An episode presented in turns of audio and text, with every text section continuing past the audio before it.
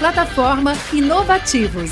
Diariamente, lideranças e especialistas de todos os segmentos do mercado abordam temas como gestão, tecnologia, inovação, sustentabilidade, empreendedorismo, negócios e comportamento. Nossa proposta é compartilhar conhecimento com autoridade para você saber as novidades do mercado onde estiver seja por meio do nosso portal, revista digital, newsletter, vídeos, TV, podcast ou pelas nossas redes sociais. Acesse inovativos.com.br, cadastre-se e faça parte da sua melhor fonte de conhecimento e conexão com a nova economia. Seja muito bem-vindo ao Inovativos, espaço aqui na Band News FM para discutir empreendedorismo digital, a transformação da economia na nossa sociedade. Sempre comigo, Alexandre Bentivoli, com meu parceiro de todas as semanas, Vitor Manhani. Tudo bom, Vitor? Tudo ótimo, Alexandre. Muito bem-vindo, muito bem-vinda você que nos assiste aqui na Band News FM, nas redes sociais, na rádio, trazendo informação, conteúdo, conhecimento para você que quer entender desse mundo digital, que não é apenas usar a tecnologia ou desenvolver software, mas é também você mudar o seu processo, o seu modelo mental, a cultura está se transformando por meio de novos modelos de negócio, novos hábitos de consumo e aqui você tem aí a oportunidade de escutar as principais lideranças desse ecossistema digital que vem passando essas informações para você entrar de fato nessa nova era. E hoje, Alexandre, a gente vai falar sobre algo que eu gosto muito, que é vinho uhum. e tecnologia. O que, que vai dar nessa mistura hoje, hein? Ah, vamos descobrir com o CEO da Wine, Marcelo D'Arienzo. Antes, eu reforço o convite para você ligado. O Inovativos é sempre aos domingos aqui no rádio, também nas nossas plataformas digitais, youtube.com.br rádio FM, você, você confere essa e todas as outras conversas que a gente já teve aqui no Inovativos. Marcelo, seja muito bem-vindo aqui ao Inovativos e queria começar conversando com você, pedindo para você contar um pouco sobre a sua trajetória e qual foi a trajetória da Wine, né? Wine que nasceu no digital, hoje está presente fisicamente também com lojas espalhadas pelo país. Eu queria que você contasse um pouco desse caminho, por favor. Bom, legal. Obrigado pelo convite. É um prazer estar aqui. É um, poder, um prazer poder conversar não só com os ouvintes, mas com vocês sobre esse setor. E eu deveria ter trazido uma garrafa, né? A gente podia aqui estar tá tomando uma tacinha, é, até incentivar os consumidores a fazerem isso, mas vai ficar para a próxima. É, bom, eu estou liderando a companhia desde fevereiro de 2019. É, lembrando que a Wine foi fundada em 2008 pelo Rogério Salume. Desde então, ela passou por uma trajetória de crescimento e profissionalização. Hoje a companhia tem dois co-controladores, é, a EB Capital, oriunda da família uh, do Sul, da RBS, e a Península Participações, que é o escritório de investimentos da família do Abílio Diniz. E nessa trajetória de crescimento né, da Wine, uh, que começou como um clube de assinatura em 2010, e veio perseguindo um caminho de omnicanalidade.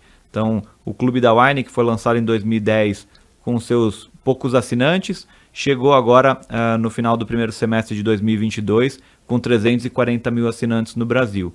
E essa trajetória de crescimento da Wine, ela passa muito pelo, pela mudança do perfil de consumo de vinho no Brasil. Costumo dizer que se a gente pegasse o mapa de importação de vinho em 2010 e comparar com o mapa de importação de vinho hoje, você vai ver que aconteceu o fenômeno da desintermediação da cadeia. Então hoje você tem muito mais players trazendo vinho e levando direto ao consumidor. Essa foi a ideia original da Wine lá em 2008, 2010, quando lançou o clube, e que a gente veio perseguindo e trabalhando ela até hoje. Mais recente, o que a gente tem feito de diferente é tentar trazer esse assinante para um momento em que a Wine possa ser o principal fornecedor de vinho dele. Então hoje a Wine, além de ser um clube de assinatura, que é o nosso carro-chefe, ela tem um e-commerce e um aplicativo que atende ao assinante. A gente tem 17 lojas físicas espalhadas pelo Brasil, porque a gente descobriu que a gente tem que estar perto do assinante, porque esse é o jeito mais fácil de tornar a Wine relevante na vida do assinante. Muito também pelo imperativo dos marketplaces que entregam tudo no mesmo dia hoje. Né? Então, você entregar em 3, 5 dias úteis, como a gente fazia lá de Serra no Espírito Santo, eu acho que logo, logo não vai ser mais possível. A gente vai ter que estar tá nesse imperativo de entregar no mesmo dia e no dia seguinte, e é por isso que a gente veio caminhando com as lojas físicas. E também, recentemente, no ano de 2020, desculpa, a gente adquiriu a Cantu, que é uma distribuidora offline, porque a gente descobriu que existiam várias jornadas de consumo que a gente não estava participando. Até porque 80% do consumo de vinho ainda é offline, né? Ainda a compra ainda é offline. E então a gente decidiu participar desse processo também. E hoje a gente é um grupo que atende tanto online quanto offline, tentando fazer com que o consumidor entenda que ele pode escolher o wine em todo momento de consumo de vinho dele seja na assinatura, seja no e-commerce, seja na loja física, seja num restaurante onde a gente está presente, seja num supermercado regional, ele pode escolher um rótulo da Wine. Então essa foi um pouco a trajetória, obviamente que eu posso contar com muito mais detalhe, mas esse foi um pouco a trajetória do que nos trouxe até aqui. Eu acho que é muito interessante você contar também a tua trajetória, porque pode inspirar muitas outras pessoas a seguirem também essa, esse mesmo caminho. E a gente sabe que muitos profissionais que entram nesse modelo digital, que não propriamente é de fato você só ter um aplicativo um site, a gente sabe e tem certeza que vocês têm muitos processos que são diferentes de processos que a indústria é, como um todo é, de distribuição, de produção de vinhos a, adotaram e por isso que vocês estão crescendo dessa maneira, uma empresa super recente, 2008. Conta um pouquinho então pra gente essa sua trajetória até chegar na, na Wine e ter todo esse sucesso de maneira tão rápida. Bom, eu, eu comecei a trabalhar cedo e fiz faculdade de administração e meu pai me ensinou uma coisa logo cedo que eu uso até hoje, que é seja um bom resolvedor de problemas. E foi assim que eu fui pautando a minha carreira. É, logo comecei a trabalhar em tecnologia, mas trabalhava com mainframe, implementação de RP. Foi aí que eu percebi que, que tecnologia ia, ser algo muito importante na nossa vida. Dali eu fui fazer estágio em banco, fui trabalhar em empresa imobiliária e cheguei na, em consultoria estratégica. Consultoria estratégica foi onde eu fui, uh, fiz a minha escola, uh, de, onde me formei como profissional. Dali fui trabalhar na Península Participações em 2013 é, com a Flávia Almeida, que é a CEO da Península hoje, e realizei em 2016 esse investimento. Então, em 2016, eu era diretor de investimentos da Península e encontrei a Wine como um ativo super interessante, que estava numa trajetória de crescimento super forte, passava ali é, dos seus 100 e, 115 mil assinantes naquele momento. Eu achei um case super interessante, então a, a Península fez um aporte naquele momento. E aí, em 2018, quando o Rogério Salumi, que é o nosso fundador, decidiu sair da posição de CEO, é, os acionistas me convidaram para assumir. Naquela época eu estava no conselho, eu era presidente do conselho, e me convidaram para assumir a função executiva. Foi super interessante porque eu não tinha tido uma função executiva de fato. É, eu tinha gerenciado times pequenos, tanto na Península quanto na Monitor, que foi a consultoria estratégica que eu trabalhei. E dentro da Wine encontrei um time já de 350 pessoas à época. Então foi um desafio muito grande, perfil diferente, é, formações diferentes da que eu tinha trabalhado. Então foi um, uma jornada de muita, muita riqueza de desenvolvimento para mim assumir essa função executiva e começar a colocar a pauta estratégica que eu tinha definido com os acionistas é, em andamento, que é essa pauta de omnicanalidade que eu respondi há pouco. Sobre essa cultura do brasileiro, né? A gente é um país que tradicionalmente consome muita cerveja, né? O mercado de vinhos, eu não sei se é impressão minha, você vai poder falar com muito mais propriedade, mas o consumo de vinho aqui no Brasil eu sinto que vem crescendo e crescendo muito, né? A gente vê cada vez mais os rótulos nos supermercados, a gente vê lojas aparecendo fisicamente clubes de assinatura na internet, lojas online, ou seja, esse mercado vai crescendo e vai crescendo muito. Queria que você falasse um pouco dessa mudança cultural aqui no Brasil, como que o brasileiro enxerga esse mercado de vinho hoje e qual a perspectiva que você tem para esse futuro próximo. Bom, é, realmente é um, a gente está abençoado aqui com o momento de crescimento do mercado de vinho no Brasil, é super relevante. Então, alguns dados para a gente poder situar. Em 2017, esse era um mercado de aproximadamente 15 bilhões de reais. Agora, em 2021, a gente está falando de um mercado de 20 bilhões de reais. É, quando a gente olha o consumo per capita, a gente estava falando de 1,6 litros de vinho por habitante acima de 18 anos em 2017. É, agora a gente já está falando de quase 3 litros per capita por habitante acima de 18 anos. Então está tendo um crescimento é, exponencial isso tem uma característica muito importante. Eu costumo dizer que a gente não conhece nenhum ex-bebedor de vinho. Por quê? Depois que a pessoa entra na categoria, ela não sai mais. E a trajetória que a gente está no Brasil é justamente essa, de experimentar. É, pelo menos na minha casa, não sei se foi o caso de vocês, o vinho não era algo presente, né? Então, até 20, 30 anos atrás, não é que as famílias já tomavam vinho, esse já era um tema de conversa. Isso está entrando pouco a pouco dentro das famílias brasileiras. E aí a assinatura tem um papel muito importante, porque a assinatura ajuda a pegar o consumidor pela mão e falar, ó, Vamos experimentar um produto novo? Deixa eu te contar um pouco sobre a história desse vinho. Deixa eu te contar por que, que o produtor fez desse jeito. Deixa eu te explicar por que Merlot é diferente de Malbec. Então, esse processo de aprendizado que a assinatura é, traz ajuda muito o consumidor. Então, a gente tem visto o consumidor brasileiro emergir tanto em número, né? então muita gente entrando dentro da categoria, e aí durante a pandemia a gente viu isso. É, nos últimos três anos, a gente tem uma estimativa aí que a gente teve 7 milhões de novos tomadores de vinho no Brasil de forma regular. A gente está falando hoje que mais ou menos 40 milhões de brasileiros tomam uma taça de vinho pelo menos uma vez ao mês, que é um número bastante expressivo. Então, esses tomadores de vinho como eu te falei, que não saem da categoria, eles vão variar agora o volume de consumo. Vão tomar um pouco mais, vão tomar um pouco menos, vão experimentar, o bolso vai permitir, o bolso não vai permitir. Então é nesse momento que a gente está do mercado de vinho no Brasil. E eu espero que todo mundo que esteja nos escutando e nos assistindo pelas redes sociais não beba tanto assim, beba com moderação, né? Mas mantendo essa média que ele citou aqui, eu acho que está de bom tamanho, uma tacinha de vinho, né? ali no dia, acho que não faz mal para ninguém, né? Exatamente. Uh, mas, Marcelo, tá claríssimo que vocês trouxeram uma experiência nova para o consumidor, né? E a gente está numa, numa, numa era onde essa palavra é, tem vários contornos, né? Seja para o consumidor, então experiência do consumidor, jornada do cliente, que a gente chama de Customer Experience, seja para a jornada do próprio colaborador, a gente já está falando de employer experience, é, tudo vira uma experiência, né? Que no final do dia é justamente a gente, a partir de dados dos, dos próprios clientes, a gente conseguir produzir algo com valor agregado maior, porque o mercado está cada vez mais competitivo, né? E, ao meu ver, o vinho já nasce com esses ingredientes, né? Porque, diferentemente, talvez, de outro, outras bebidas, né? O vinho sempre teve esse contorno de contar uma história. É, e cada um com um ingrediente diferente e tal, né?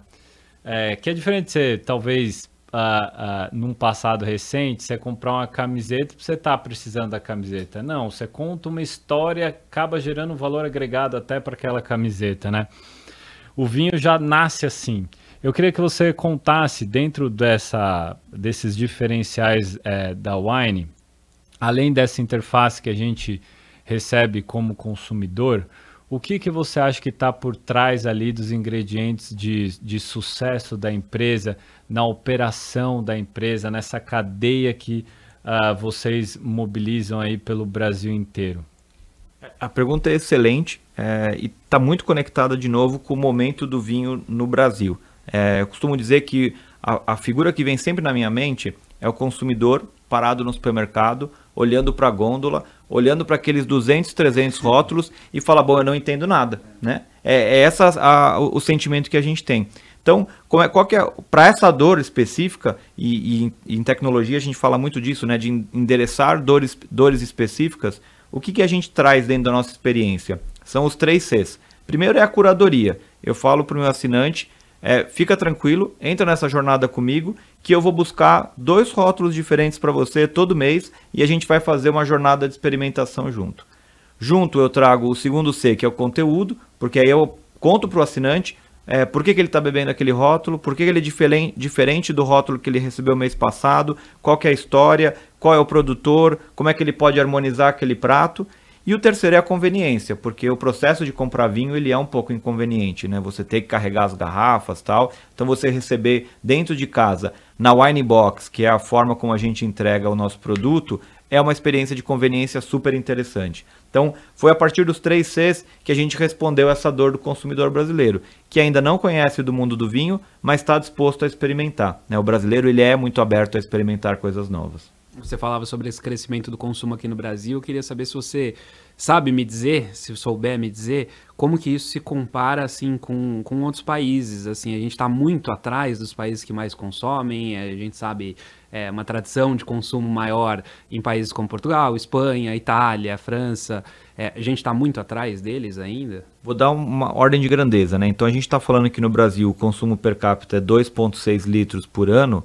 É, na Europa, vamos dar exemplo aí, Portugal, Espanha, França, a gente está falando de 40, 45. Então, a gente está falando de mais de 10, 12, 13 vezes de diferença de consumo. E aí, para mim, o dado mais legal é o dado que o assinante da Wine consome na Wine 40 litros de vinho por ano. Ou seja, o assinante da Wine ele embarcou de verdade nessa jornada de se tornar um conhecedor através do clube e da consolidação do volume dele comigo, seja através do e-commerce, seja através da loja física. Então, 40 litros de vinho por ano, também a gente não está falando de muito vinho, a gente está falando de uma garrafa por semana por família. Então, é um, um, nível super adequado, né? Porque a gente trata desse tema de alcoolismo também, então essa, essa é uma preocupação constante. Você fez a brincadeira, mas é uma, uma preocupação nossa. A gente está num setor em que isso é importante. Obviamente, a gente, como uma empresa conectada, precisa pensar nesses temas ESG. É, mas uma garrafa de vinho por semana por família é super adequado. É, o consumidor brasileiro, se caminhar nesse sentido, vai ter uma prosperidade grande para a gente e para o setor. Marcelo, você falava com a gente sobre essa, esse trabalho omnichannel, né? Vocês trataram do, da Wine de estar presente em vários locais, em vários meios de, de venda. Eu queria tratar especificamente dessa aquisição da, da Cantu.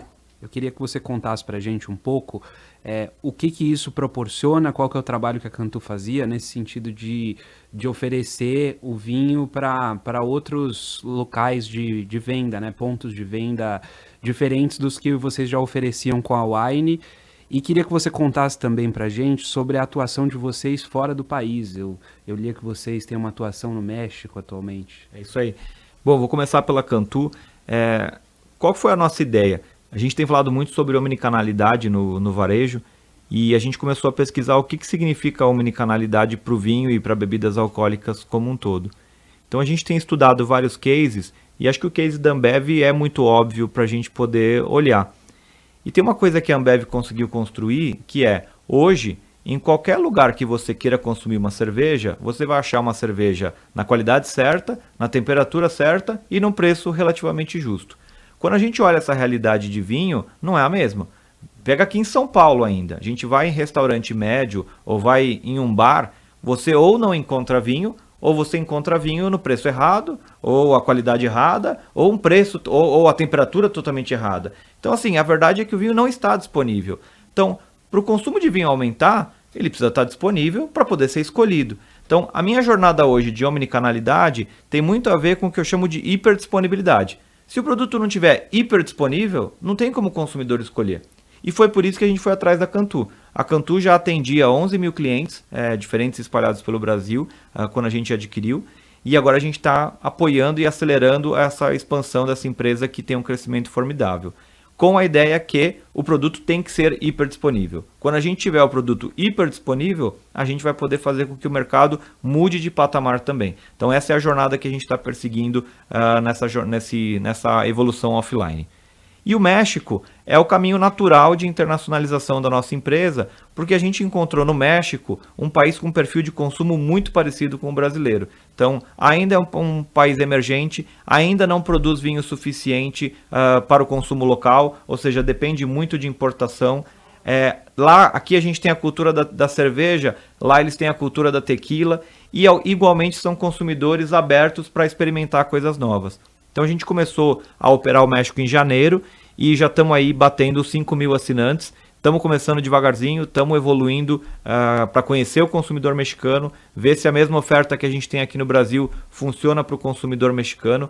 Eu lembro que, diferente de outras empresas de varejo, o sourcing, né, a compra de produto, nossa, já é global. Então, o vinho que eu compro na Itália, na Espanha, no Chile ou na Argentina, ele pode ser servido tanto para o brasileiro, quanto para o mexicano, para o colombiano, para o peruano aqui na América Latina, para o polonês, é, para o chinês, para Hong Kong, para a Coreia do Sul. Então, assim, existem poucas fronteiras para a gente onde a gente tiver consumidor emergente, país com consumo de vinho importado relevante, a gente tem uma grande oportunidade de expandir a nossa fronteira. O objetivo é começar pelo México, comprovar que a gente consegue operar internacional, internacionalmente, que também é um desafio, né? sair da nossa realidade de ser uma empresa brasileira para ser uma empresa global, e aí a gente poder expandir essas fronteiras com mais velocidade. A gente vê inúmeras empresas aplicar o conceito de ecossistema, né? ou seja, um organismo que conecta diversos atores, gerando interdependência entre eles e benefícios mútuos é prova disso é o próprio marketplace, que na verdade, usando o linguajar é, direto, é um shopping virtual que reúne diversos lojistas ali. A gente também vê agora plataformas é, de telemedicina reunindo médicos que conseguem disponibilizar uma consulta de atendimento básico para os rincões do país, obviamente com acesso à internet e tal.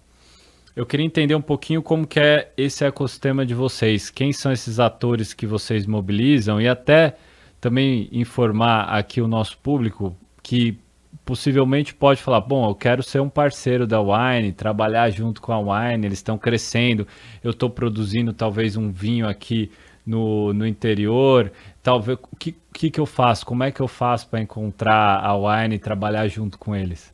Bom, eu acho que essa palavra do ecossistema é chave, né? A gente pensa muito em ecossistema e eu acho que o nosso ecossistema tem três partes.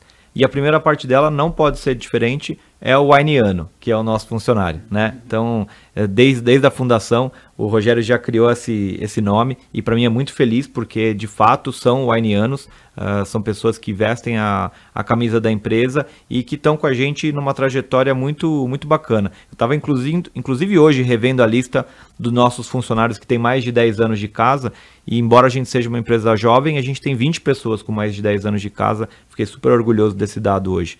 É, então, o Aineano é a primeira parte do ecossistema e com o Aineano o nosso trabalho é se a gente não cuida da nossa gente, como é que a gente vai gerar impacto fora da nossa empresa? É, a gente fala muito de ESG hoje, de ajudar a sociedade, impactar a sociedade, mas a gente precisa lembrar que se a gente não cuidar dos nossos e que os nossos tenham capacidade de impactar suas comunidades, acho que a gente não fez a nossa parte. Então eu diria que esse é o primeiro passo do nosso ecossistema. O segundo são os nossos parceiros, é, produtores. Sem o vinho, nós não somos nada. Né? Então aqui a Wine está aqui para falar em nome dos seus parceiros. Uh, tanto os parceiros da Cantu quanto os parceiros da Wine que a gente representa. Uh, a gente está falando hoje de mais ou menos 160 produtores diferentes que a gente representa aqui no Brasil e vários parceiros também no Brasil que a gente representa. Então, é, inclusive, se alguém quiser se conectar com a gente, me escreve. Meu e-mail é marcelo.wine.com.br. Eu respondo Boa. a todo mundo e respondo a principalmente o nosso assinante que é a terceira parte do nosso ecossistema. Então, o nosso relacionamento com o nosso cliente é um relacionamento, relacionamento de longo prazo. A gente é muito pouco pautado na transação e muito pautado no relacionamento de longo prazo. A gente fala muito de LTV CAC em negócio de assinatura, que é o quanto a gente gera de valor pelo custo para adquirir um novo cliente. Então a gente é muito focado em estar próximo do assinante, escutar crítica, escutar sugestão e interagir com ele. Então é, esse pensamento de ecossistema é perfeito. A gente está sempre muito pautado em ver como é que o Ainiano, o parceiro e o assinante estão juntos nessa jornada. Se me permite, Alexandre, é, Marcelo, isso eu acho tão legal assim o que, que essas plataformas digitais têm a oferecer, principalmente para o pequeno uh, produtor, né? Porque em tempos uh, anteriores, até acontece isso em larga escala ainda na maioria do Brasil, você uh, vai em supermercado, uh, você vê as prateleiras. Para você, como uh, um produtor, um, um industrial, para você colocar o seu produtinho ali, você tem que disputar espaço com muita gente e acaba que o, o pequeno fica fora desse circuito. A prateleira tem um espaço reduzido para colocar os itens, né? É, ao passo que no digital, como se a gente não tem essa fronteira, se o pequeno produtor ali tem de fato um bom produto, ele pode disponibilizar através, por exemplo, da Wine, e se for bom mesmo, ele vai crescer é, é, é junto. E, e, vai poder também depois, se ele quiser, ocupar um espaço no supermercado. É isso aí. Ocupar espaços, né? O canal digital ele é muito eficiente para lançar coisas para o Brasil, né? Então assim, para a gente trazer uma dimensão nacional para produtos que são regionais, a gente tem uma potência muito grande. A gente estava inclusive tratando de um azeite brasileiro que está ganhando um monte de prêmio lá fora, que a gente vai lançar agora ele nacionalmente. E a ideia do produtor é justamente essa. Ele sabe que ele tem um bom produto, ele já está posicionado regionalmente, mas ele quer usar essa bazuca que é atender e atingir vários consumidores nacionalmente de uma forma única. E é isso que a gente está tá bolando fazer com ele.